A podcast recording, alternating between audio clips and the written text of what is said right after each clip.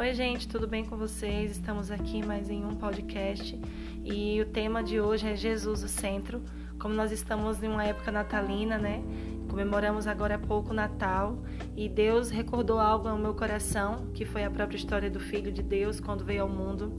E aquilo que o Senhor recordou ao meu coração foi a centralidade de Deus, a centralidade do Filho de Deus.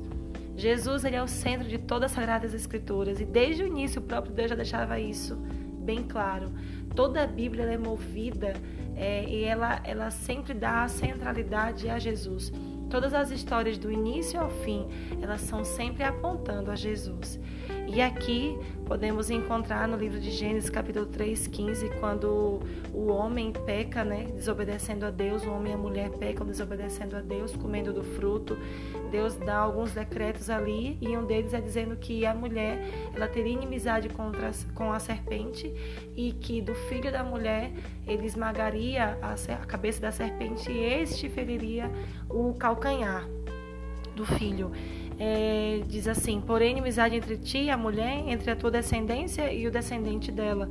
Este te ferirá a cabeça e tu lhe ferirás o calcanhar. Aqui está a primeira deixa, a primeira ideia da vinda de Jesus, lá em Gênesis. Depois veio as profecias, né? O profeta Isaías ele fala muito, ele cita muito algumas coisas referentes a Jesus. E muitos que conheciam as Escrituras naquele tempo aguardavam a vinda de um Messias. Por isso aconteceu o nascimento de Jesus, porque ele precisava realizar a obra que lá em Gênesis Deus já havia falado. O que mais, o que mais me chama a atenção, gente, é porque Deus ele escolheu José e Maria. Mas quais foram as características que levaram a Deus a escolher José e Maria? É, primeiro, a gente encontra aqui em Lucas capítulo 1, versículo 26, né, a história de quando Maria ela concebeu do Espírito Santo e aí o anjo conversando com ela e explicando, né, dando todas as coordenadas para ela. E aqui a gente encontra uma frase, né, que Maria foi agraciada, ela foi favorecida por Deus. E o mais importante é que Deus conhecia o coração de, de Maria, porque em seguida ela fala que se cumpre em mim a tua vontade. E Deus conhecia essa característica dela, ela estava disposta, acima de tudo, acima de que todo, de todo o pensamento das pessoas da época, ela não estava se importando se iriam difamar, né, se iriam falar alguma coisa contra a família dela, ela estava disposta em simplesmente cumprir a vontade de Deus. Então, aqui um primeiro tópico que eu posso trazer para vocês é esteja disposto a cumprir a vontade de Deus. No segundo tópico, eu posso dizer também que quando você cumpre a vontade de Deus, você é favorecido. Amém?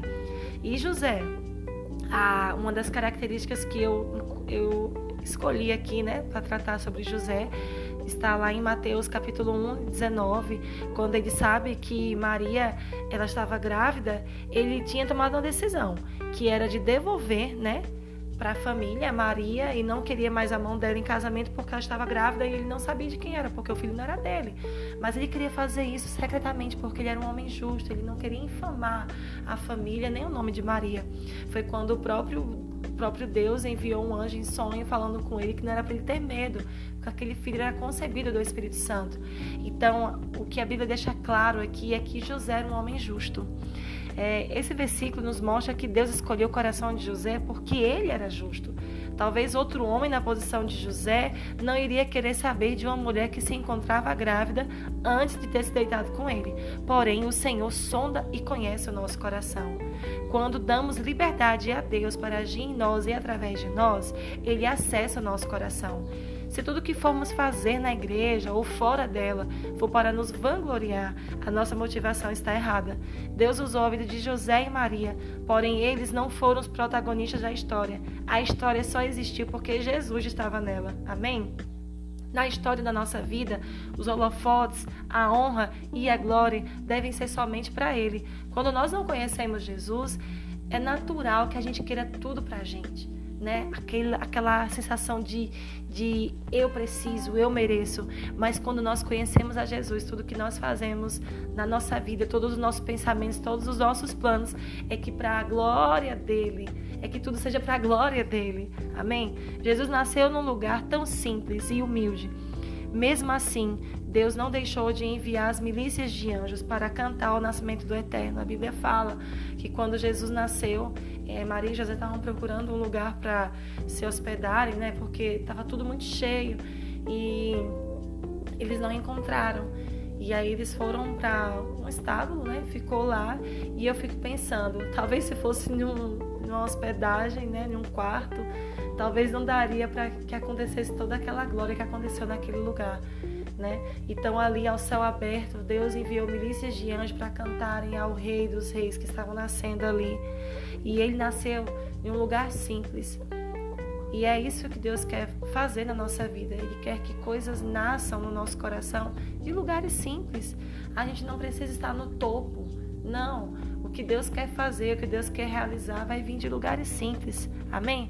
A questão aqui não é o lugar, mas quem está no lugar. Não se trata de nós, mas quem está habitando dentro de nós. Deus quer realizar algo extraordinário em nossas vidas. Mas para isso, gente, Ele precisa ver o seu coração. Ver se está disposto a cumprir a vontade dele, como fez Maria, e se está disposto a ser justo, como assim fez José. Permita que Jesus seja o centro de tudo e o resto ele coloca em seu devido lugar. Que você possa receber essa palavra hoje no seu coração, no nome de Jesus. E até o próximo podcast. Tchau, tchau.